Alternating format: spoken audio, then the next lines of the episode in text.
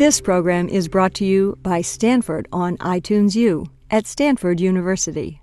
Please visit us at itunes.stanford.edu. Good afternoon.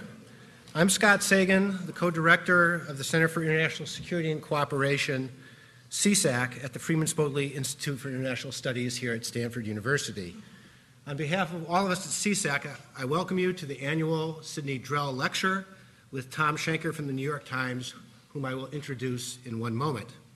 But first, let me say a word or two about CISAC, because CISAC is a research center within Stanford that conducts research in both technology, engineering fields, science, and social science on pressing international security issues.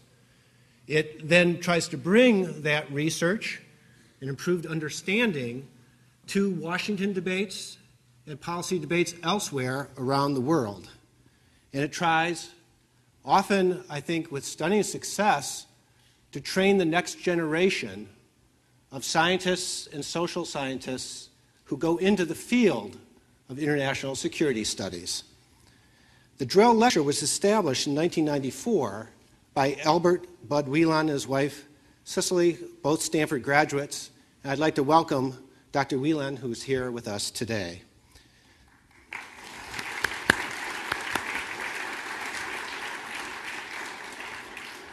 The lecture is named for CISAC founding co director Sid Drell. And I'm pleased that he and his wife Harriet are with us today.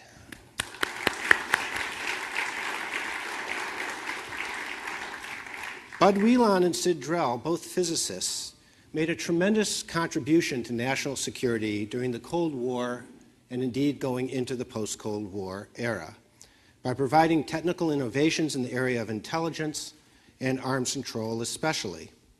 Dr. Wheelon advanced early developments in ballistic missiles and satellite technology for U.S. intelligence agencies and defense industries, and later joined Hughes Aircraft, where he was the CEO. Dr. Drell has served as a trusted advisor to the U.S. government on technology and arms control issues for more than 40 years. For those of you who want to know more about their seminal contributions to national security, I encourage you to read the book Secret Empire Eisenhower, the CIA, and the Hidden Story of America's Space Espionage by Philip Taubman of the New York Times, a colleague of today's speaker. And every year since Bud Wheelon kindly gave us the money to endow this lectureship series, we have invited a distinguished speaker to come to Stanford, meet with students and faculty, and give a public lecture on a current national and international security issue. Today's speaker is in a position that affords him extraordinary insight into the making of U.S. national security policy and the effects of those policies as they are carried out. Before joining the New York Times in 1997, Tom Shanker served as foreign editor and foreign correspondent for the Chicago Tribune. Based in Berlin in the 1990s, he covered the war in Bosnia, the departure of British, French, and Russian and U.S. forces from Berlin, and the emerging cases of nuclear smuggling in Central Europe. He has been the New York Times Washington Bureau Pentagon and Foreign Policy correspondent since May 2001, four months before the September 11th attacks. And all of us at CISAC are especially appreciative of the time that he takes out every September to meet with the Stanford CISAC undergraduate honors students during their two week honors college tour of the nation's capital. And indeed, I should note that uh, my asking Tom to give this lecture came after he discussed his views uh, on the three wars Iraq inside the Pentagon and on Main Street during one of these informal sessions with Stanford students, and I said it would be wonderful for him to share these ideas with a much wider audience. Tom Shanker has covered the Iraq War as waged by the nation's top military and civilian leaders from Washington as well as from Iraq, where he has made many trips. We're pleased to have him speak with us today on the wars on three fronts Iraq, the Pentagon, and Main Street. Please hold your questions until the end of the talk when we'll conduct a formal question and answer session. Please, let's welcome Tom Shanker.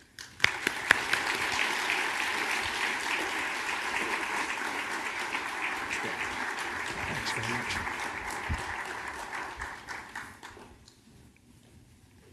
Good afternoon. Scott, thank you very much. And really, thanks to all of you for this truly great honor of being invited here today. Um, I'm a skeptic by genetics and a pessimist by choice. So there really were not many occupations open to me as I was growing up. Um, but gatherings such as this one, sponsored by CISAC, which prove that our nation has so many bright people participating in the public policy debate, well, it, it gives me reason to, to, pause. And I've spent the day meeting with the scholars here at CISAC, um, all of whom are critical to any reporter's Rolodex. But even more, I've met with the honor students. The questions the students ask, the quality of their research, well, I'm ashamed to say it actually gives me hope. Uh, I want to thank in particular Sid Drell and the Wheelon family for their hospitality. Uh, Secretary Perry, I'm very honored you took time out of your schedule to join us here. I also want to recognize a, a colleague and friend who's here today, Eric Schmitt of the New York Times. Eric and I shared bylines on hundreds of stories in the five years after 9 11, where we sat in the front row of history at the Pentagon and some pretty awful places downrange. Um, but there's proof today that Eric's a far better reporter than I am. I'm still a, a gumshoe reporter on the beat, and Eric's here for a year at Stanford as a Knight fellow. Um, speaking of my role as, as a, a beat reporter, um, the term beat reporter to me has always been one of, of, of great honor, uh, even though some of my editors hear it more as an imperative. You know, beat the reporter. Um, but in this role, I am compelled, even liberated, to distance myself and disdain partisan politics. Uh, but as many in my field have said, this allows us to become even more fiercely partisan for a set of political ideals. It's an important caveat that I want to say as I start off today's lecture. I'm not here today as an editorial writer or a columnist or a talking head spouting views. What I am is sincerely humbled to be on the same platform as a past roster of so many highly esteemed Drell lecturers. I've read all the past speeches with great interest deep respect, and even with no small amount of trepidation. I'm not a renowned physicist or weapons specialists like Freeman Dyson or Mohammed ElBaradei, although I know firsthand from painfully close proximity the dark fruits of that kind of labor. I'm also not an astronaut like Sally Ride or a theologian like Father Bryan Hehir, although I routinely travel to places more alien than the dark side of the moon. And in fact, southern Afghanistan looks a lot like Mars. And in these battlefields, ethics, unfortunately, all too often float untethered in zero gravity, and moral gyroscopes, well, they start spinning wildly. What can I offer you? I've been asked here today to answer an existential question posed as long ago as our first ancestor who picked up a club and a stone and did battle with a neighboring clan. And that existential question what news from the front? In this case, as posed elegantly by Scott Sagan, what news from three fronts the Pentagon, Iraq, and the home front? First, my dispatch from the Pentagon. The biggest change, of course, is the change at the top. It's old news that Bush threw Don Rumsfeld under the bus so he could launch a new Iraq policy. It was a dynamic period for all the E ring bookies taking odds. Rumsfeld had already survived early wars with the brass and he went on to achieve rock star status, the stuff of TV puff pieces and Saturday Night Live. Many predicted, though, that he would quit or be fired after Abu Ghraib or because of the generals' revolt. It was only late last year that I knew something had changed. I couldn't have predicted exactly what day, but to quote that great strategic analyst, Obi Wan Kenobi, I felt a disturbance in the force. A few days later, Rumsfeld was gone. I can share with you now, enough time has passed, that in my last conversation with Secretary Rumsfeld, I said to him, Mr. Secretary, I don't think history is going to be kind to you. He sort of rocked back on his heels, but Rumsfeld loves to spar with reporters. He said, Tom, history will be kind to me because I intend to write it. now, he stole that line from Winston Churchill, of course, and he also quoted Churchill in his Oval Office farewell with President Bush. So I think this is evidence that Rumsfeld already views himself as a Churchillian figure. Great wartime leader, thrown out of office by his own when his popularity dropped, yet, he hopes, decades later, revered by historians. How will history treat Rumsfeld? I can't predict now. I can predict, though, we have not heard the last from him. There are others who have gone, left also long shadows. In recent weeks at the Times, as we began assessing the more calibrated and calm intelligence reports that have come to light, especially on Iran and North Korea, it became clear that the nation's spy agencies are trying to show a new willingness to concede the limits of their knowledge. This caution, we are now told, even has a name. It's called the Powell Rule. Now, you all know the Powell Doctrine from the first Gulf War apply overwhelming force to achieve specific ends. Well, the new Powell Rule is intended to avoid a repetition, a repetition of what happened to Secretary Powell at the UN when he presented what he thought was slam dunk evidence of Saddam Hussein's weapons of mass destruction, intelligence that turned out to be wrong. Now that we're already a couple of months into Secretary Gates's tenure, I have to report it's too early to assess what he's going to do at the substantive level. But I can tell you there's already been a dramatic shift in tenor and in style. The tension level at the Pentagon is way down.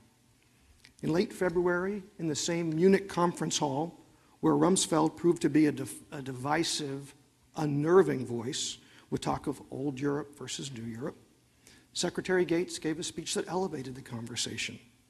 When President Putin of Russia described American foreign policy in the most caustic tones imaginable, it was Gates himself who rewrote his speech to give the administration's rebuttal.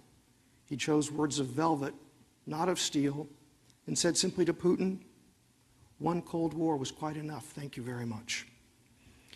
The most significant and immediate change in the national security conversation inside that building that I cover, the one with five sides but a million angles, is the conversation between civilians and the uniformed military. Secretary Gates now meets with the chiefs in the tank. Their secure conference room. Rumsfeld boycotted the tank, summoning the chiefs up to his area. And already senior commanders talk about a more collaborative and consultative dialogue with Secretary Gates. The military has to be bold enough to offer its best unvarnished advice without fear of reprisal. But the civilians must not hide behind the military, and the military must not let them. I think a great thesis for a smart graduate student here would be to track all of Rumsfeld's comments before the Iraq War about how he was forcing change on the military, transformation. The war in Iraq would be fought in a new, leaner fashion. But after the swift capture of Baghdad became a long, hard slog, suddenly the Rumsfeld line from the podium was all about Tommy Franks' plan and John Abizaid's plan and the plan approved by the chiefs. Now, to be fair, we have to recall that General Franks was highly effective as a combat commander. Taliban and Al Qaeda were routed from Afghanistan with a very small commitment of American force. Baghdad fell in, what was it, 30 days or so, with really a historic low level of coalition casualties and civilian loss of life.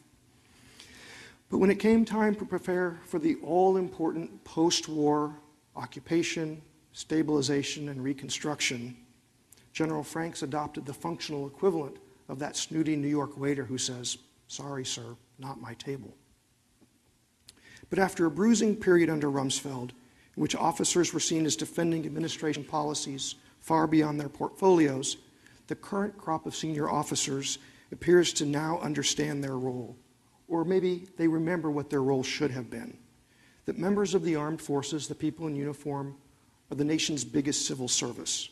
They salute and move out smartly, regardless of the party in power. In fact, one senior officer on the Joint Staff, I told him I was coming out here to give this speech, said that what he had learned under Rumsfeld was that it's best to distrust Republicans as much as they had historically distrusted Democrats. I think that nonpartisanship is healthy for our military today. The word transformation really has vanished from PowerPoint slides and budget briefings, or at least it's been demoted back where it belongs. It's no longer used to bless favored projects or criticize a competing proposal. Now, just because Rumsfeld pushed transformation doesn't mean it was wrong. The military did need to become more agile and expeditionary. His concept was correct that speed of operations brings a mass all its own, improving accuracy brings a mass all its own. But sometimes mass has a mass all its own, and there are no replacing boots on the ground in certain kinds of missions, as we've learned in Iraq and Afghanistan. In the end, Rumsfeld became a public lesson that, transfer, that transformation is not just something you do to somebody else. I will report that the military media relationship is healthy today, despite the routine arguments and frustrations. Both sides realize the military media relationship is like a marriage.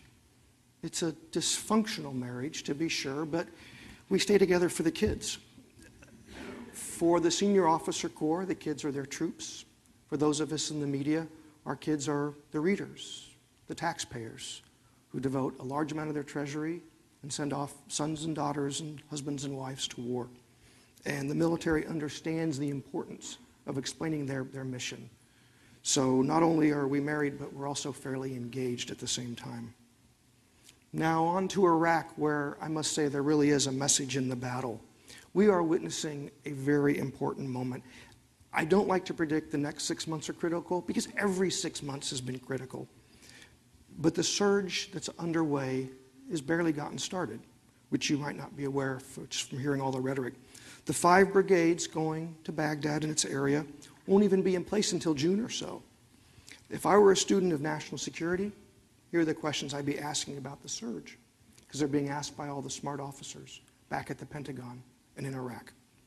It's been argued from the start that the problem in Iraq was that, on one hand, it was described as a central front in the war on terror, if not the central front in the war on terror. Yet, at the same time, it was resourced as an economy of force mission. There were enough troops to rush to capital, of course, but not enough to hold and rebuild. So, the five brigades now designated for the surge. Is that the right number? Is it the wrong number? is it even the number prescribed by the Army's new counterinsurgency manual that was written under the command of General Petraeus, who now is the senior commander in Iraq managing the surge. Was the number five brigades chosen because it's the most the military can muster today? And how can it be called a surge if it takes five months for all the troops to get there? On the ground in Iraq, according to the military, the statistics are beginning to move in the right direction, and the Iraqis are showing up for the fight according to officers on the ground. But one of the major unknowns was described to me by a senior intelligence officer during my last trip to Iraq in December. The Jaish al Mahdi, which is the Shia militia loyal to Muqtada al Sadr, the radical Shia cleric, has about two or three hundred senior ideological leadership. It's a tiny number, it's hard to track, they've gone underground. There are a couple of thousand serious fighters five or 6,000 more fighters who could be mobilized. And from Baghdad to Basra, if the Shia Jaish al Mahdi went to full mobilization, 60,000 fighters they can draw on. Will they simply wait out the surge? There's already evidence that's what they're, they're, they're doing. It's interesting to note the problems the U.S. and its allies have in generating forces for Iraq and for Afghanistan, because the Taliban, the Al Qaeda, and the Sunni and Shia militias they're not having any problems generating forces. Just last week, I sat down with General John Craddock, who's the new Supreme Allied Commander in Europe, who's taken over the NATO mission in Afghanistan.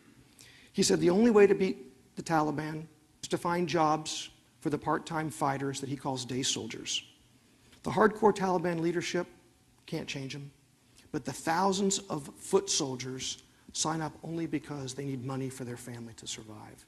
And General Craddock believes that if you could provide legal, legitimate jobs, they would lay down their arms. So it becomes a question of motivation and of morale.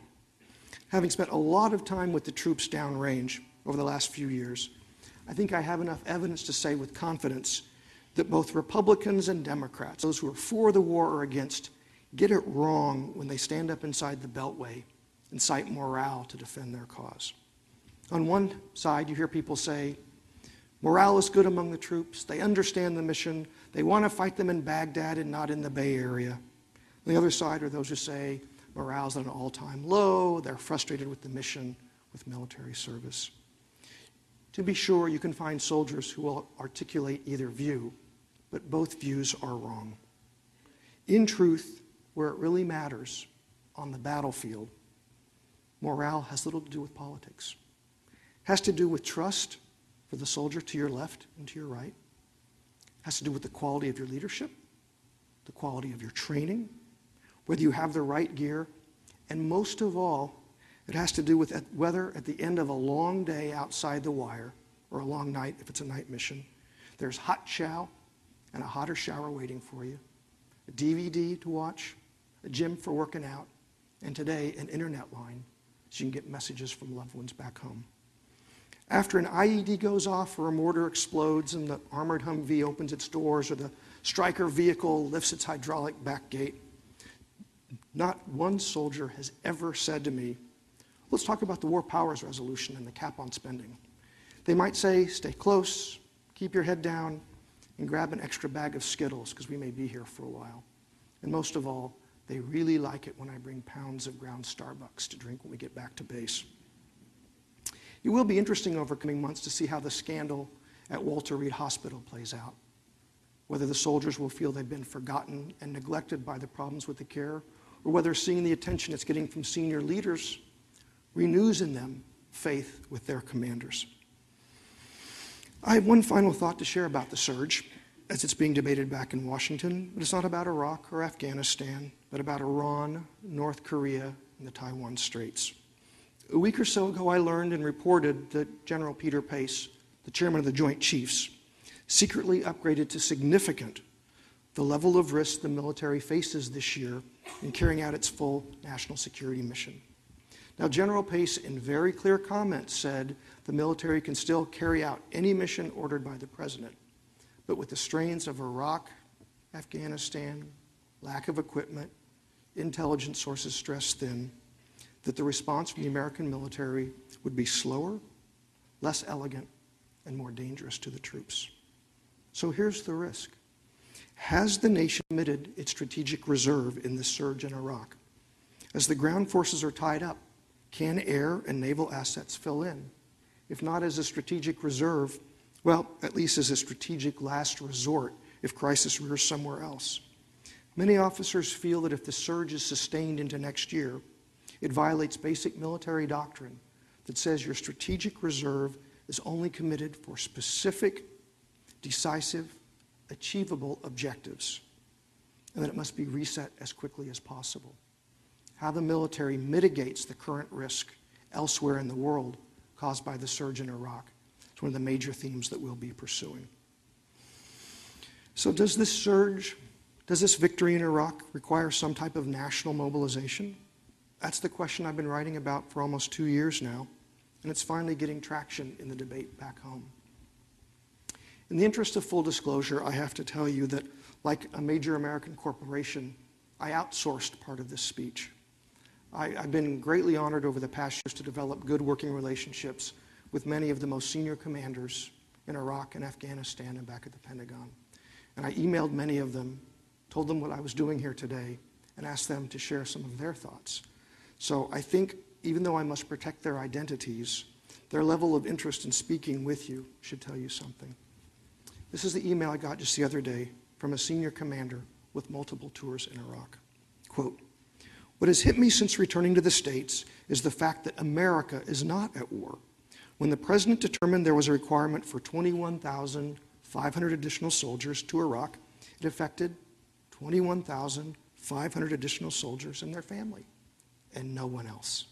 No one was asked to pay additional taxes. No one else was required to serve, just our great servicemen and women, end quote. If there was one thought I could leave with you today, it's this. The American military cannot win the war in Iraq. The American military cannot win the war in Afghanistan. Even more, not only can they not win those wars, the American military will not win those wars. But before you rush out thinking this is some liberal East Coast journalist assessment, first of all, I'm from Oklahoma and I have no politics. And secondly, this is the assessment of the American military. It's not my own. Militaries don't win wars. Militaries defeat other militaries. Only governments can win wars.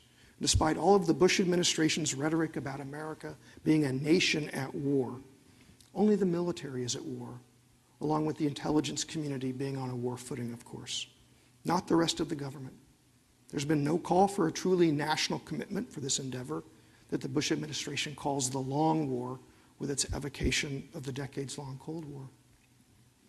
To put this in context, recall that the great victory of World War II was not secured when troops reached Berlin or with the signing ceremony aboard the Missouri. That just ended the fighting. What truly brought victory in Europe? The answer is in this e- email from another senior officer whose name you've certainly heard before, but I can't tell you. Quote The military doesn't win wars. The military defeats the militaries of other nations. The army doesn't win wars. It sets the conditions by which a government can win wars. We didn't win World War II until the Marshall Plan. This is ultimately a long war for the soul of Islam, and we do not yet have a Marshall Plan for the new Middle East. We need to help the moderate governments of the Middle East. We have to have an incredible effort to eliminate poverty, provide housing and jobs across the Islamic world. The scale of the effort would dwarf the Marshall Plan, and we have not even acknowledged that is what is required. End quote.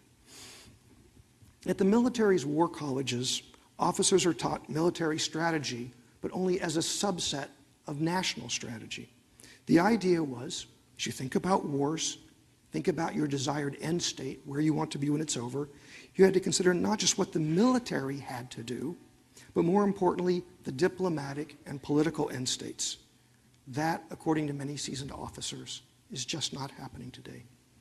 Perhaps the clearest statement of this concern was delivered by a senior general with combat experience who answered just the other day in this email. Remember, Tom, that asymmetric warfare, quote, remember, Tom, that asymmetric warfare is dependent upon the notion that the more powerful force will either be constrained by the international community or constrain itself for various reasons. This remains true only as long as the stronger power does not believe survival is at risk. It's interesting to look at the interwar period between World Wars I and II, where states looked to constrain themselves as a result of the horrors of World War I. By 1940, the constraints were starting to give way to total war, and by 1944, total war reigned. Only then did we win. I think the lesson is clear if we want to win in this one. The default mode of democracy is peace. That's why we like democracy. It's hard to keep a nation on war footing. It is America's DNA to make money and watch football and take the kids out for picnics, and that really is a very good thing.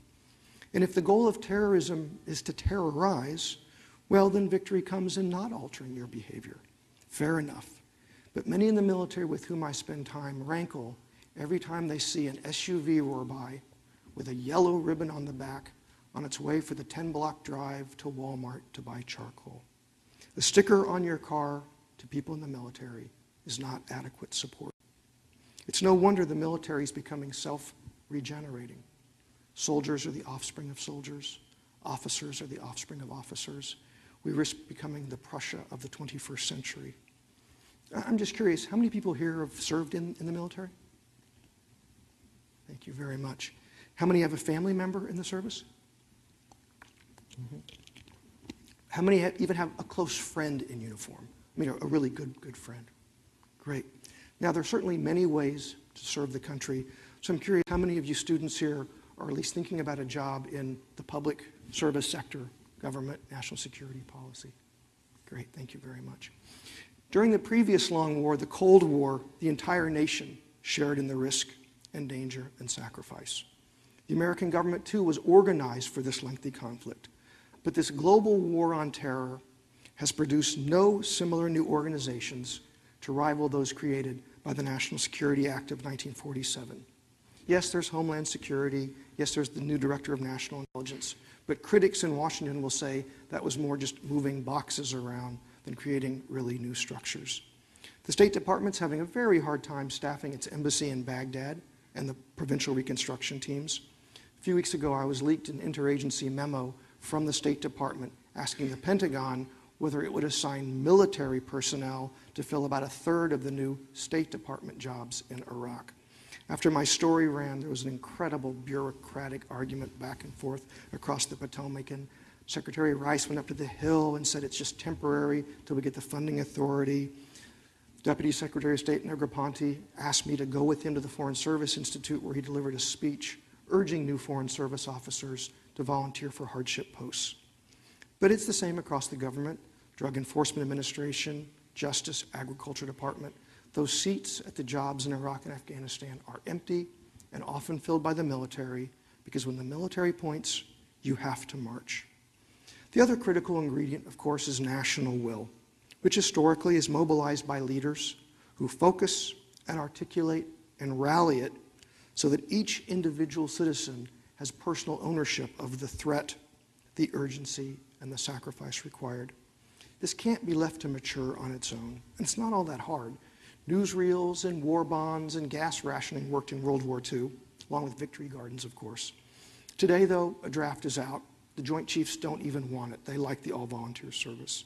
But there's no talk about a tax increase to pay for a defense budget that's more than half a trillion dollars, including a wartime supplemental that's larger than the GDP of most nations in the world. There are proposals out there, of course. Uh, create a new U.S. information agency to take the war of ideas around the world, more development money for the Muslim world, housing, jobs, education to push moderate political views, increase the State Department. You know, to be fair, there are only 6,000 Foreign Service officers in the entire U.S. government. It's the size of one brigade. The Army has 43 active duty brigades. There's talk of a civilian reserve corps. Most interesting, I think, is the new debate about a new Goldwater Nichols Act that would do for the interagency what it did to force jointness on the separate armed services. This next email is from a civilian who's held a variety of very senior positions in the national security apparatus. Resourcing is one of the problems. Quote, the government wants to believe it can succeed at complicated and ambitious undertakings at a price it's willing to pay, instead of what price it's willing to exact to force people to change their views. We are not adequately resourcing the problem today. We as a government are really bad at translating the political objectives into government strategy. And our government is not good at the elegant orchestration of various elements of power, end quote. And one last email, if I could. This is from another senior officer with multiple missions to Iraq and Afghanistan who wanted me to read this to you. What would happen if we flowed an additional 5,000 State Department staffers at all levels into Iraq? What about Department of Agriculture? What about Treasury? What if we scaled back stateside operations of all U.S. government agencies and funneled the resources to Al Anbar province, Baghdad, Bagram, Djibouti? What would happen if we sent 5,000 teachers to Iraq, Afghanistan, Saudi Arabia, and Pakistan? What about 5,000 U.S. college professors? What if we mobilized 5,000 bankers and financial service employees for six months at a time across the Islamic world? What if we launched 10,000 Fortune 500 executives to Iraq or across the Middle East and Horn of Africa to work in underdeveloped countries and ungoverned spaces? Would it become the incubator for new business in Muslim lands? Would it help take angry young men off the streets? What if every local U.S. law enforcement agency with 20 or more law enforcement officers gave up 5% of their officers for one year tours in Iraq or Afghanistan? The only people at war now are the military and the CIA. We've asked nothing of our populace at large. Our country talks a great game about using all the elements of national power. But what exists is a say do gap, where we talk a good game on strategy, but then only have two agencies within our government actually fighting. We need the other 85% of non kinetic soft power in order to win. End quote. Before I conclude this formal portion of my presentation and take whatever tough questions you may want to ask, I want to share one final set of thoughts, especially for the students here today who've taken time off to join me. As I reflected back on my undergraduate years, I, I deeply regret all the time I wasted um, studying. And, and so I, I thank you for taking off from your studies to join me here today. What I want to tell you is this I don't tell war stories because true stories of the combat zone defy retelling. And anybody who's been downrange will agree with me. But I would like to relate one conversation I had in the combat zone. I've told this story only once before in public, and it was to an academic gathering not unlike this. It was December 2001 and January 2002 in the desert outside Kandahar, the final Taliban holdout whose fall ended the war in Afghanistan. This place is truly at the edge of the world. It's also where I learned to sleep on a Kandahar waterbed. Anybody know what a Kandahar waterbed is? It's when you roll your sleeping bag on top of the pallets of bottled water so you can stay above the poisonous snakes and the vermin and all, all that sort of stuff. Bottled water. I, I was embedded at the time with Army Special Forces, the Green Berets. And this was the A team that had joined with Hamid Karzai to rout Mullah Omar, the Taliban leader from Kandahar. These guys are among the smartest and most creative warriors in the U.S. military. And not since the war in Vietnam had a reporter been allowed to live with them and go out on missions, no ground rules whatsoever, except for security. But I could see everything they did and go with them everywhere. These Green Berets at a primitive forward operating base outside of Kandahar in the desert were, needless to say, reluctant to have a reporter pushed upon them. But they warmed up over the course of a week, um, maybe after they saw that I carried my own gear and I wouldn't freak out under fire, and most of all, that I could eat boiled ramen noodles three times a day and not complain about the chow. But on our last night together there, we were sitting around the campfire, and I asked, be pretty bad for you guys if I got killed, wouldn't it? Nah, they said, we don't care if you killed. You got killed, it'd be because we were on a mission, we came under attack, it's what we do, it's the risk we accept, it's the risk you accept. No, we don't care if you get killed. But it would be really bad for us if you got lost. so after returning to Washington, my two boys and I went to our favorite camping store where we bought this pocket compass which I've worn on my wristband every day since then. I carry it as a reminder don't get lost. I carry it as a reminder that there are things in this life truly worse than death. It's a reminder that the opposite of life is not death. The opposite of life, the antithesis of life, the negation of life is a life wasted. But before you think I'm dispensing reckless advice, please let me assure you that I know a thing or two about courage, having observed it, and it doesn't take any special talent to get shot at. It takes talent not to get shot at. But if you want my description of the characteristics of the really courageous people I've met on the three fronts that we've been talking about the Pentagon, Iraq, and the home front on Main Street, here's what I've learned. Courage is when you get up every day and go to work or go off to class and try to make a contribution to society despite the manifest frustrations of the modern workplace and of modern academia. Courage to ask questions of those in authority, like those we've been pondering today, and do what is right even if you risk severe repercussions from those in authority.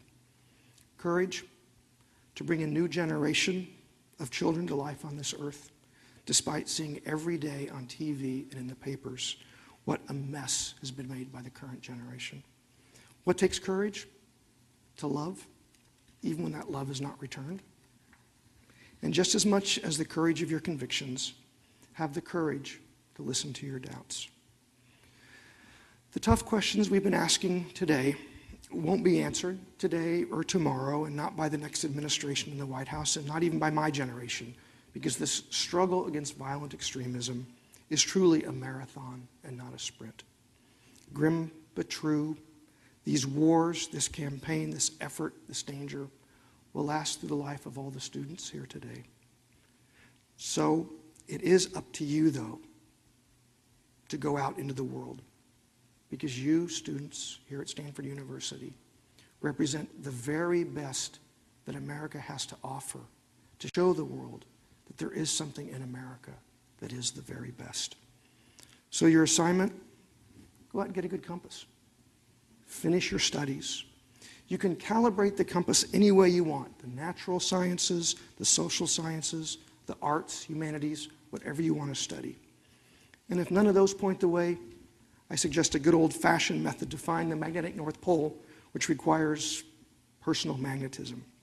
Nurture friendships, and someday, if you're lucky as I have been, form a lifetime partnership with someone whose love is as constant as the star Polaris shining at true north in an otherwise dark sky. So, to the students of Stanford University, I will say to you what some very brave warriors said to me at Kandahar. It would be very bad for us if you got lost. It would be bad for our nation, too. Of course, take the long way home, peer over the edge of tall buildings, but set your course for that place of precise definition. Chase the facts, chase knowledge, gather experiences that will give you wisdom. Because when you get there, honesty, integrity, and justice are within reach. Thank you. Good luck. God bless.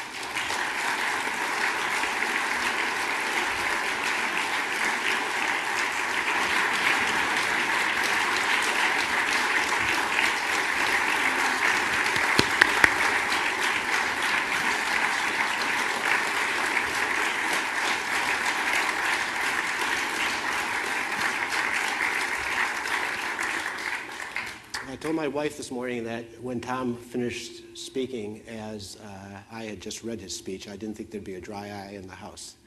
Uh, I think that's true. Um, who'd like to ask the first question?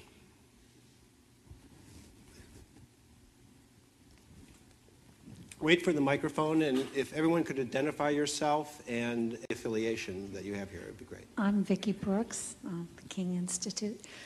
Um, my question to you is why uh, do the people that you talk to in the field, the uh, military people, why don't they understand that the reason that many Americans are not willing to sacrifice, are not willing to do what it takes, is because the war was based on the lie that it was and was and you know the people in America not everybody but a lot of people really don't believe that we should be in this war at all and that I believe that if it was a different kind of war uh, this whole country got together after 9-11 so I know it could happen but I just I just don't think people want to do that now. You know, my sense is the military does understand that. Um, I guess their argument in response would be to the extent that every citizen benefits from the national security umbrella, every citizen should in some way be called to contribute. Uh, you know, it's, it's really old fashioned, but you know, buying a couple pounds of coffee and grinding it up and sending it to a soldier, you know, that's, that's not a vote for Republican or Democrat. That's just sort of saying, hey, you know, thanks for being in a really crappy place and doing what, what you were ordered to do. And I think, you know, everybody here, of course, gets a chance to, to vote. And if that's how you feel about the war, then I'm sure you express that to your uh, local political leaders. Questions? Wait for a microphone, please. Here. I see many students here, so I hope that it, it's not just uh, my generation and older who are asking the questions. Please speak up. Well, I'm not a student here. Uh, my name is Dena Mossar, and I'm on the City Council in Palo Alto, and thank you very much for being here. It's been a pleasure. Um, I'm wondering if you see any signs in Washington with the change in Congress that anyone is doing anything towards the new Marshall Plan that you referred to. I think at the rhetorical level, I think there, after a couple of years of really not dealing with these issues, you're suddenly hearing a conversation about it. So it's very early stages. But as you know from watching TV and reading the papers, the debate about the war in Iraq is not about sending more money over, it's whether there's a way to politically pass a resolution or a sense about cutting money off. So there is not in any way a sophisticated discussion about a Marshall Plan for the Middle East, just as there's not yet a sophisticated discussion about laws or regulations that would make the civilian agencies of government as agile and expeditionary and as committed as the armed forces are today. It's in the front. Wait for a microphone, please. My name is David Redfield. I'm a retired physicist. I'm curious about the term Marshall Plan. It's hard to see a parallel with the European destruction after World War II and the Middle East now, which is full of wealthy Arab countries that are not at all demolished, why do you call it a Marshall Plan? Mm-hmm. Mostly because it has historic resonance. Uh, your, your point, sir, is absolutely accurate, and I wouldn't argue with you a bit on your definitions. I guess the discussion that people in the military and some national security civilians are having is instead of only talking about money for combat forces and reset, shouldn't there be more money applied with greater cleverness to go at some of the underlying problems that, again, whether you agree with the war or disagree with the war, America has problems in the Islamic world. And are there ways to mitigate those problems by funding schools and a free press and things like that, rather than just delivering the American message through an M1A1 Abrams tank?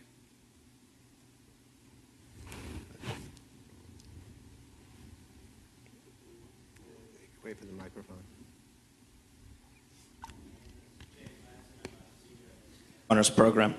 Um, I'm curious as the military becomes increasingly self regenerating, how has the relationship between the civilian control of, of the military um, and the military itself changed? And is, is that control um, decreasing as time goes on? You know, I think this is really a case where the, the great man theory of history comes into play.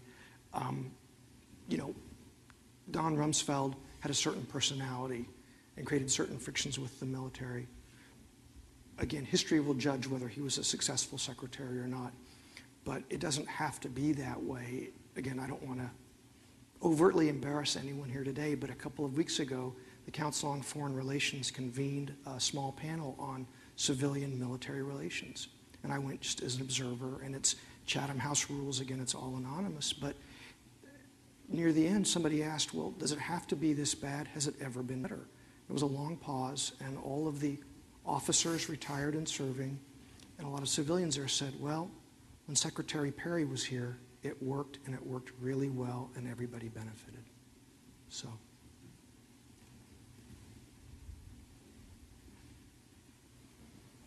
Please.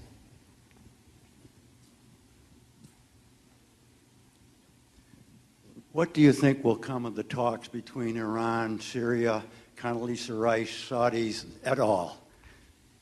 Yeah, it's not quite at the Rice level. As you know, it's first at the ambassadorial and then may move upward. I, I guess, you know, one of the most powerful arguments for engagement uh, was in the Baker Hamilton review of our Iraq policy. It was bipartisan, decades of experience of the authors, and they all said we should talk to our enemies. We negotiated with the Kremlin throughout the Cold War. And so I think that argument is indeed gaining traction. In fact, Secretary Baker has a great line. He says, Nobody asked me anymore why we didn't go to Baghdad in 91. If I could ask a, a, a follow on uh, about uh, Iran and Iraq, Tom. Um, you made, I think, a powerful speculation that uh, Sadr forces and Shia militia will go underground, have at least the potential to wait this out, and then to come back with a vengeance after we think that success has been achieved. Um, there's the, an even more pessimistic shorter term scenario, which is that some people in Iran and some in Iraq would actually like to see an escalation of the war into Iran because they think that that's the best way to ensure that the popularity of the Iranian regime is to get the Americans to do limited bombing and then everybody will support Ahmadinejad. What, in your view, is the danger of that shorter term escalation scenario occurring if there are cross border incidents mm-hmm. or, or an increase in violence uh, in the Shia areas of Iraq? Yeah, I mean, it's an incredibly important question. And again, I get to hide behind my reportorial neutrality and say that my view is less important than the views of Joe Biden and other very powerful members of Congress who said that if the U.S. engages Iran militarily, it will provoke a constitutional crisis. And so I would let his powerful words answer your question. The, the fundamental analysis that you know drives you to ask that, Scott, is really interesting. When you look at this surge from the operational standpoint, I mean, strategically, we understand what they want. They want to tamp down the violence in Baghdad, the center of power, in order to give the new Maliki government time to grow and to mature and to you know, stabilize and start standing up its own security forces. The problem with that is I don't know what the war in Iraq is today. Is it a civil war between Sunni and Shia? Is it an insurgent war against the Maliki government and its coalition partners? Is it a proxy war for Iran, as Scott asked about? And there's no small amount of, of criminal activity that's creating the, the violence here. So I think an interesting question is whether the tactics of the surge are designed for counterinsurgency alone or for all the other five wars right. that are occurring simultaneously. And that's Petraeus' big challenge now. Yes, in the back, please. Um, you can identify yourself, please? Yes, uh, my name is Aktham Jarar. I'm a American Palestinian. I'm a photojournalist. I'm also part of the Jewish Palestinian Dialogue Group and on the board of directors of the American Arab Cultural Center. So, to be blunt with you, and don't mean to offend you by you any won't. means, um, I am. I've missed the first ten minutes of your speech. It was However, the best. First, right, first ten minutes. That was, that was everything.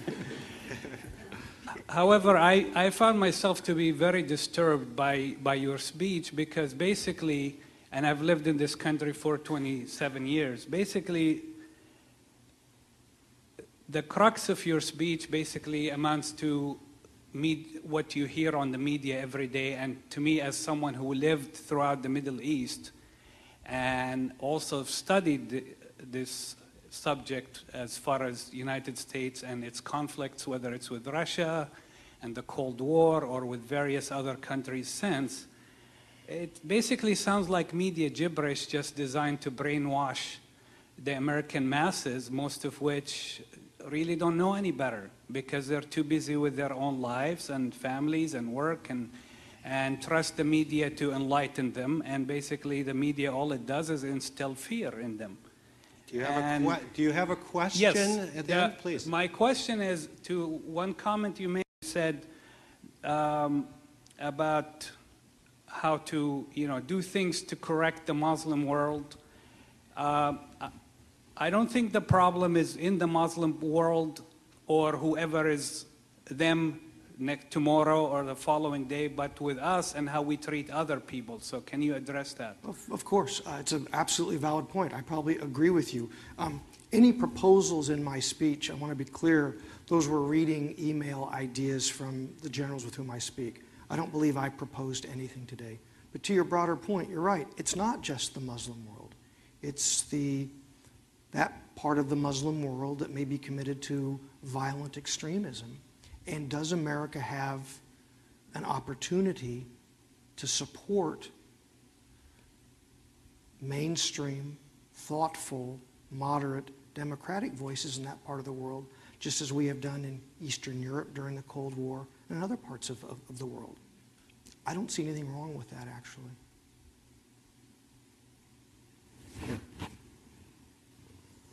Oops, I expressed an opinion. Can I take away that last sentence about I don't see anything wrong with it? I just want to. Hello, um, my name is Stephanie, and I'm a student in Professor Sagan's international security class. Thank you for coming, sir.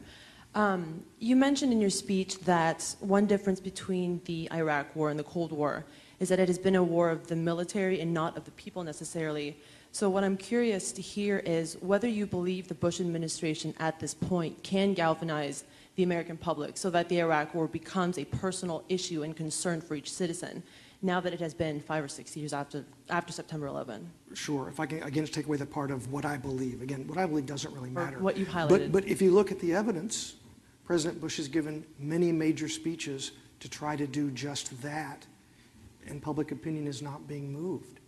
Um, I think a lot of people in the military, a lot of analysts have said that an opportunity was squandered after 9 11 when there was a chance to mobilize America to fight sort of forces of violent extremism. But now that opportunity has, has, has been squandered. It's an interesting view as you walk the Pentagon now. Early on, the civilian leadership at the Pentagon acted as if they owned the place.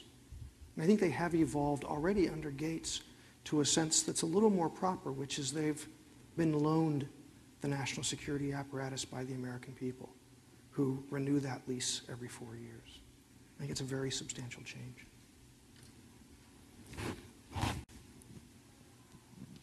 Um, excuse me, Bob Siegel, Human Biology. Uh, thought-provoking and uh, and inspirational.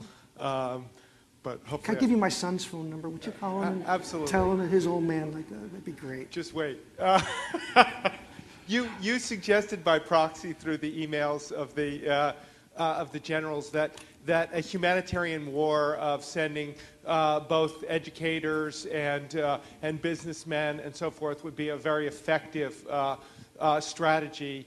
that raises two questions in my mind. You can answer by proxy. the first question is: He's do, quick. This guy. He's really really quick. do you do, do bellicose nations like Iraq and Afghanistan merit more aid than, uh, than other countries like uh, peaceful Tanzania or you know, impoverished countries like uh, um, Haiti? So that's the first part. Mm. The second part is there's an implication in that that military actions may actually foster um, rather than, uh, than defeat uh, the inclination toward, uh, toward militarism and, uh, and terrorism. So it actually is accomplishing the exact opposite of what it proclaims to accomplish. Right. Uh, to your first question, which is an excellent one, there is a growing, ongoing dialogue back in Washington about lost opportunities. And doesn't take a, a math whiz to tally up the billions spent on the war effort and ask the question what might that money have gone for in Africa, Latin America, New Orleans. So I think that's an absolutely valid point. And as far as whether the military creates a more bellicose location, you know, the whole pottery barn metaphor has been way overused, but we did break those places. And I, I think there is a certain sense of obligation of at least trying to get it right. Um, I'm going to go out on a, a limb here. It's, the question you ask really goes to a thought I've been hearing with some frequency just the last couple of weeks. I, I need to phrase this carefully. All the American military, they're kind of optimists by nature. How could they do what they do if they didn't believe in the opportunity for creating a better world and that their missions would do something good? And so they are optimistic about the surge. They are seeing the statistics beginning to move, although it's early. So the officers have hope. At the same time, when I talk to some of the real thinkers in the military, a word has started to creep up a little bit, and it's Dunkirk. And they really do wonder what happens. Not that we would be pushed out of Iraq like the British Expeditionary Force was from Dunkirk, but what happens if the American military, and therefore American policy, has to beat a hasty retreat out of that region? There isn't an answer yet to that. Okay, thanks. Please, right here.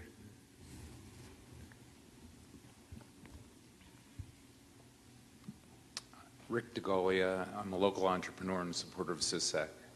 This is the question. Um, I think it's true that a great opportunity was lost right after 9-11 to mobilize the population, and I think the comments from the military are extremely respectable. Uh, it strikes me that with the recognition of the growing impact of global warming, that an opportunity is once again growing, that the American population could be mobilized to reduce its dependence on particularly Middle Eastern oil.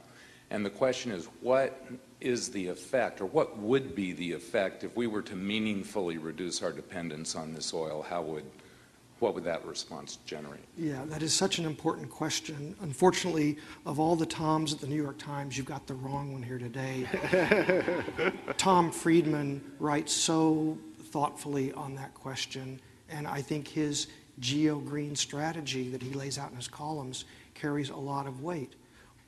He asks, why should we let American foreign policy be hostage to gas guzzling cars and all, all of this? And I think um, you know, I'm not an economist. I don't have your entrepreneurial skills, so I don't know whether the answer is gasoline taxes to make the prices such to drive the market, laws, whatever. But I think absolutely, the extent that this country, as Tom Friedman argues, can become more energy dependent, not only does it help the global warming question, but it lessens the ability of that part of the world to dictate to us. Perhaps I'm, I missed the thrust. Uh, uh, follow up, please.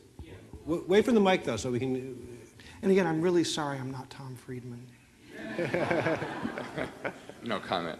Um, but the question is, what, what, the, the, the really fundamental question that I have is what would the impact be on the Middle East if we were to meaningfully reduce our dependence on their oil? That's a brilliant question that I'm afraid is just beyond my knowledge base. It's a great one. I'm going to ask Tom Friedman, and I'll bet he should give you credit for a column idea. We, we may have a column in the making here. Uh, But it- it's a really, it's a, it's a wonderful question. I'm sorry, it's not my Chip. area. Daniel has a question.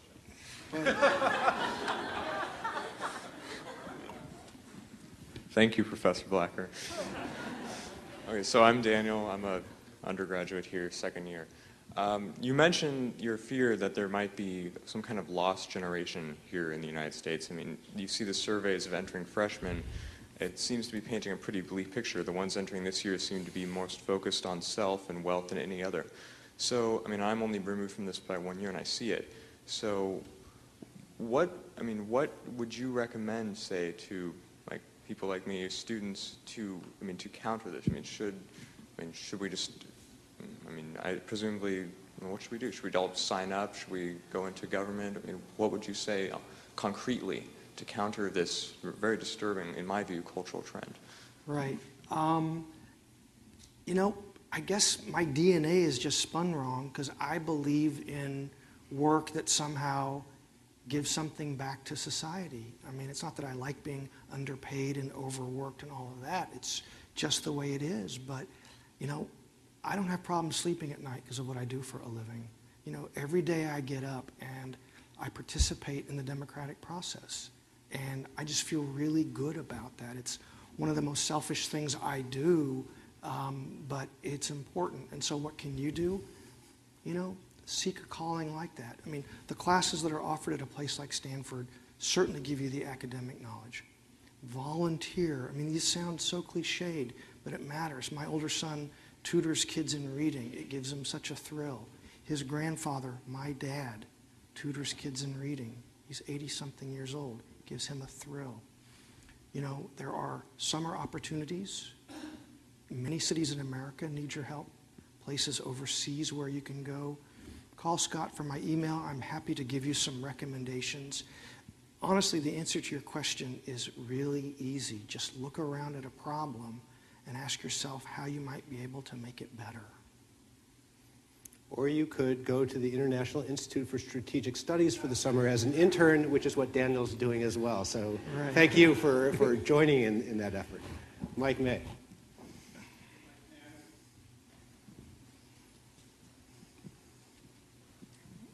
You. I'm Michael May. I'm a professor here. I had a student uh, who, uh, when he graduated, um, spent two uh, tours of duty as an intelligence analyst in, in Iraq, one in the green zone and one outside. And uh, admittedly, he came, he came back and gave us a discussion, and admittedly, this was a worm's eye view, in his words, of what went on. But pretty much all the infiltrators that he knew about that came into Iraq uh, and had been recruited for Al Qaeda came in through the Syrian border, and they were practically all Saudis. And uh, my question is um, what is your view of the uh, clearly ambivalent role of Saudi Arabia as a, as a country, not just a royal family, in this um, situation? Mhm. Uh, once again, my, my view is irrelevant, but the facts speak for themselves. What you've just said is, is true. There are a lot of um, charities in Saudi Arabia that have been found to be funding the Sunni insurgency.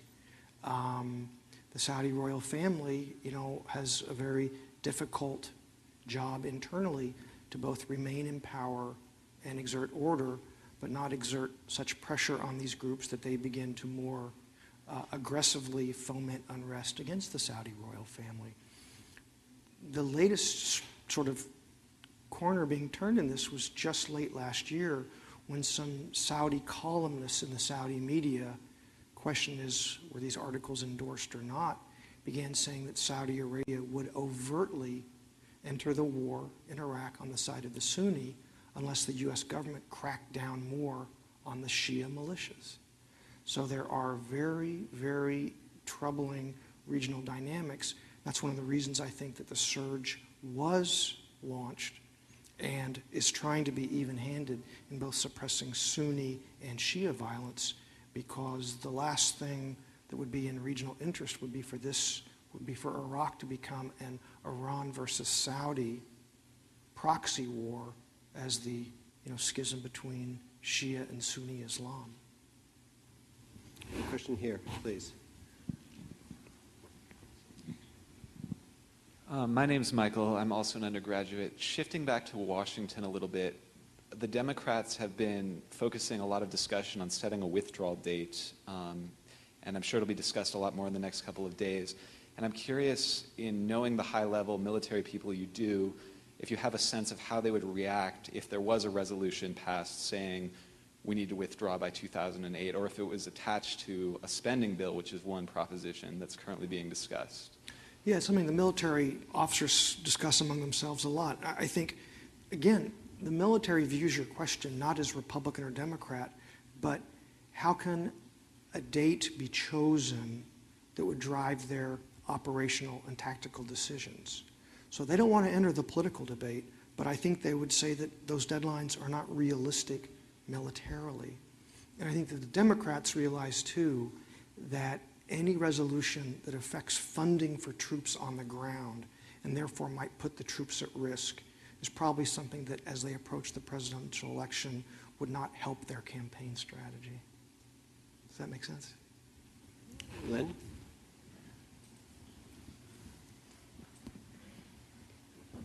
Lynn Eden at CISAC. Hi, Thom. Hi.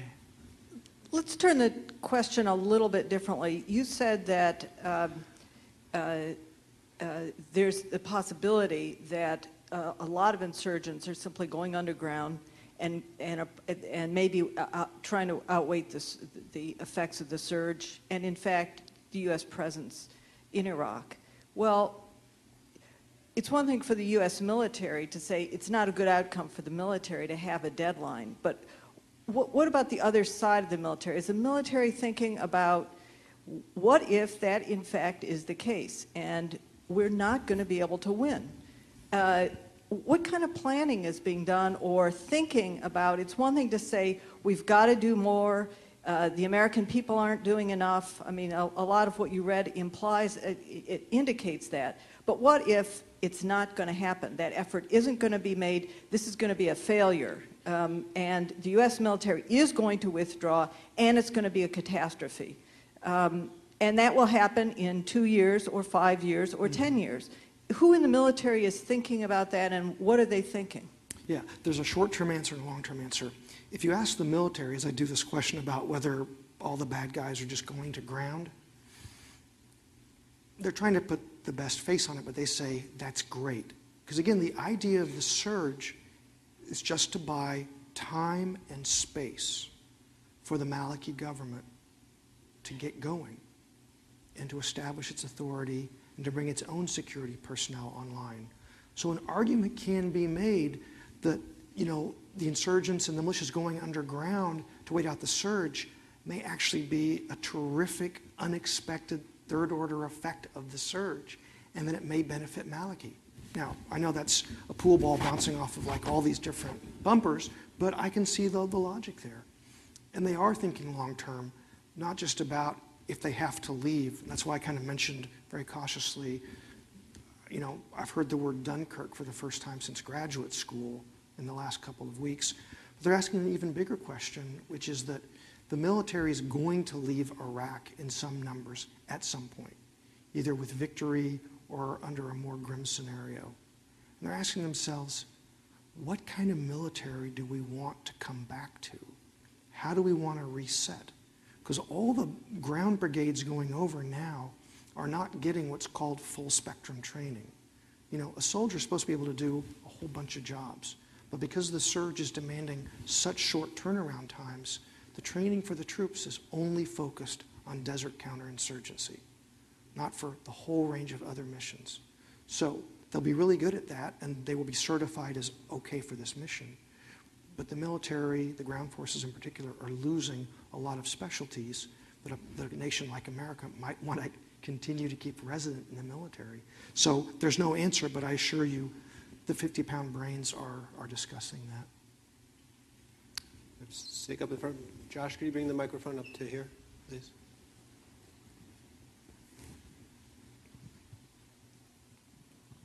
I'm Sig Hecker. I'm uh, Scott's uh, scientific cohort uh, at CISAC.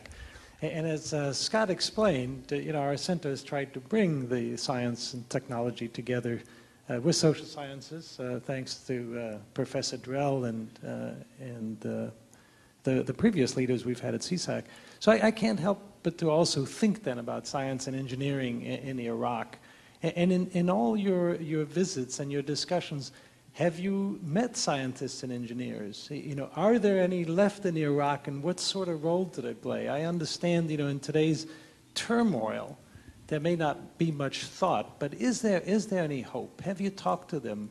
Uh, what could be done from our side to perhaps help to make sure that when the time is right, that they can help in rebuilding their country? Right.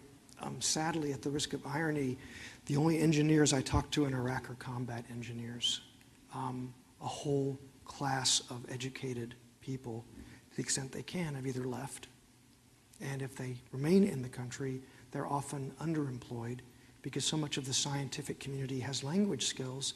They're working as translators and drivers and all that sort of stuff for the international community that's there. There are no major construction projects, well, not, not no, there are not sufficient construction projects that can be carried on today because of the security environment and that's one of the major uh, you know, initiatives of people like General Chiarelli, who believe that you can put a soldier on every corner and you're not going to win, but you have to rebuild society. And I know that there's initiatives underway to try to get Fortune 500 companies to go and reopen some of the state-owned factories that can produce things that can be sold internally. And I guess as an academic institution, just as you have exchanges and fellowships and reach out and support your colleagues in safer places, uh, to try to reach out and support them in, in less safe places too. We have another question here in the front, please. Thanks. Jerry McGillivray, Palo Alto freelance artist. Um, and the McGillivrays are the builders of this beautiful inner and outer quad. I, uh, I feel terrible that uh, you say we should go, or it, I think we're very involved in this war, and I feel uh, when you say we should go into Iraq, sending out the different, very talented people from my country, when we wrote our Constitution, I believe we had completed and declared an end to our war here with our last king. And when we left the women, the teachers in Afghanistan to be beheaded, and the Taliban to come back and infiltrate the places we had secured a little teeny smidgen of freedom. And then we went in Iraq and we sent a message when we allowed, we sat there, our, our army was there and allowed all the art to be plundered. I really care about art. And it was all allowed to be destroyed, and our tanks were there and would not. We sent a message that we had no values about law and order. And we can't send our people in to help when it isn't safe. We've tried to pretend it's safe. There's 82 reporters have been killed in Iraq.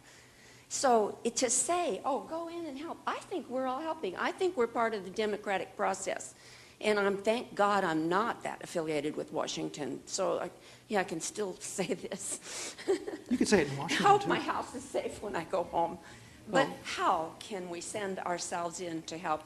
We are a help. Now we're having random, bom- random bombings of the students. We have allowed the law and order to disappear by, and our armies had had time to learn how to do a war. Thank you so much. Um, you could say that in Washington. People say it all, all the time. Um, if you heard me say that you that you should do this or that, I misspoke, or perhaps you didn't listen. All of the shoulds in my speech were in the voices of, of the officers, and I, I guess what they're saying is, if if you're prepared to participate in the democratic process, And if you're prepared to accept their security, then you should be involved somehow, even if your involvement is to oppose it and end it. But just don't sit idly by uh, while this is going on. So, I, you know, I have no problem with what you said. I mean, that's terrific, and I'm sure that you are actively involved in pushing your point of view. That's better than doing nothing. So, thank you. Nico in the back.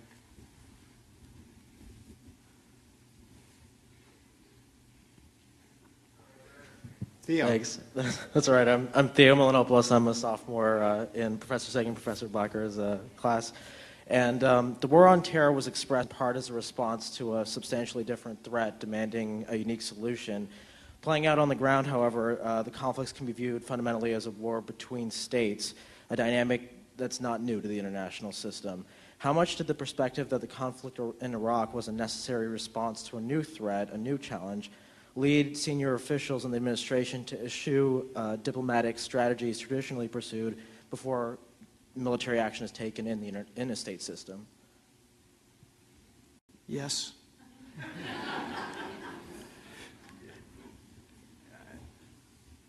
you know, one of the central debates back in Washington about the war in Iraq is is it really part of the war on terror or was it something else? And I think how you come down on that very central question is the answer to your question. You know, was it about Saddam Hussein in Iraq or was it about global terrorism? And that is truly the defining question for which camp you, you, you sit in. You earlier noted that you believe that Secretary Powell was deeply embarrassed, as, as he has acknowledged, uh, by the inaccuracy of the intelligence that he presented to the UN in his failed effort to get the UN uh, to support intervention. Um, does the U.S. military think that Powell was misled? Uh, do they think that he deliberately, and not, not Powell individually, but, but that the civilian leadership deliberately cooked the books? Do they think that it was utterly inadvertent? Um, how do they feel about the question that he's posing in terms of whether this was for WMD that didn't exist or an intervention for neoconservative views to spread democracy or some other right. theory? You know, I think the military commanders that speak with us about this issue are absolute in, the, in their role as consumers only of intelligence. It's the intelligence they were given. So even the most thoughtful, I can't say liberal or not, that's not the relevant point, but even the most skeptical officers before the war might have questioned is this the right war? Is Saddam in his box? Should we finish with the low hanging fruit in Afghanistan first? That debate you heard among the officer corps. But they were given intelligence that had been blessed by their government, so they didn't really question it the same way. And again, every soldier that crossed the berm, you know, in March of, of 03 had a full chemical suit with them. They actually believed it. I know that one of the most significant scoops that Eric and I had before the war, we were able to disclose that there was a small team inside the Pentagon that was doing its own analysis of selected intelligence, right. looking for links between Saddam Hussein and terrorists. That story provoked a lot of debate, a lot of internal scrutiny, and eventually, when provoked by Congress, an inspector's general report that was completed just two weeks ago, which found that while there was no law broken, that it was a really stupid idea. Individual here, please. Uh, Johnny Gonsolin, just a citizen. Um, I'd like you to flesh out. I'm not quite tracking on your the military is concerned. Are they really serious about this Dunkirk possibility, mm. and, and specifically, are they really afraid it's going to be like that? No, it's a great question. And again, I tried to say they would not be. Nobody in the military thinks that the that the coalition forces can be pushed out of Iraq the way the British Expeditionary Force was forced into the boats at Dunkirk but they do begin to, they're concerned that politics, violence, civil unrest will dictate the timetable of their withdrawal before stability is achieved, which then raises the question what's the functional equivalent of the D Day that gets America back into the Middle East in a productive way? Again, not as an invasion of force, but if, we are, if our policy initiatives are pushed out in a symbolic Dunkirk, what is the symbolic landing that gets us back into the region to protect our valid national security interests? So again, I, please don't take it as a literal soldiers off the roof of the embassy, but I think they do see a risk that our interests could be pushed out of the region. And how do they reset to get to protect our interests forward again? Does that help at all? Thank you. I'd like to ask one of the students to ask the last question. So, yes, right there.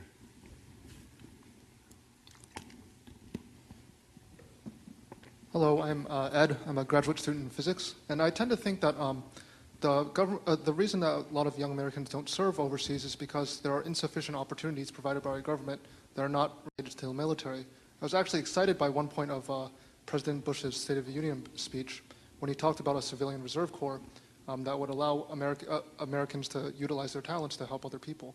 And I was wondering um, if, if that was actually a viable um, solution in, that in, in, Congress and in Washington, if, and if it were ever come to pass. I think it's a very valid idea. I think it may be several years in setting up. Um, but I think there, there, there's great interest. In fact, you know, the Joint Staff, the Pentagon has a lot of money, and the Joint Staff actually has tried to transfer some of that funds to the State Department for hiring contractors to sort of do a quick fix civilian reconstruction corps.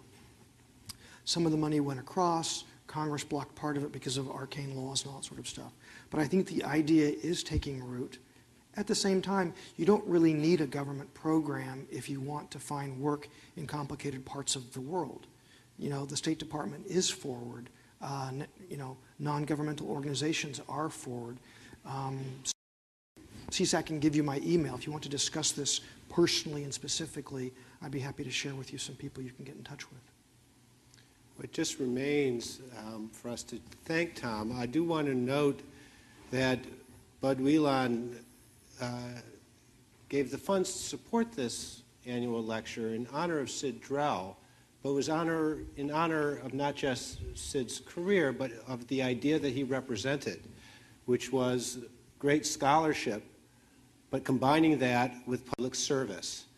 And therefore, I thought it was extremely fitting to have a great journalist and a great scholar come to inspire many to think about what kinds of service of different sorts that they could have in the future.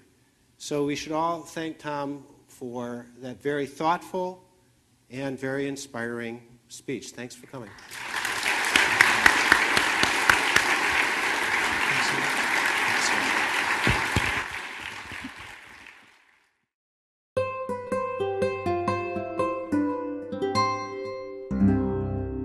The preceding program was brought to you by Stanford on iTunes U and is copyrighted by the Board of Trustees of the Leland Stanford Junior University. Please visit us at itunes.stanford.edu.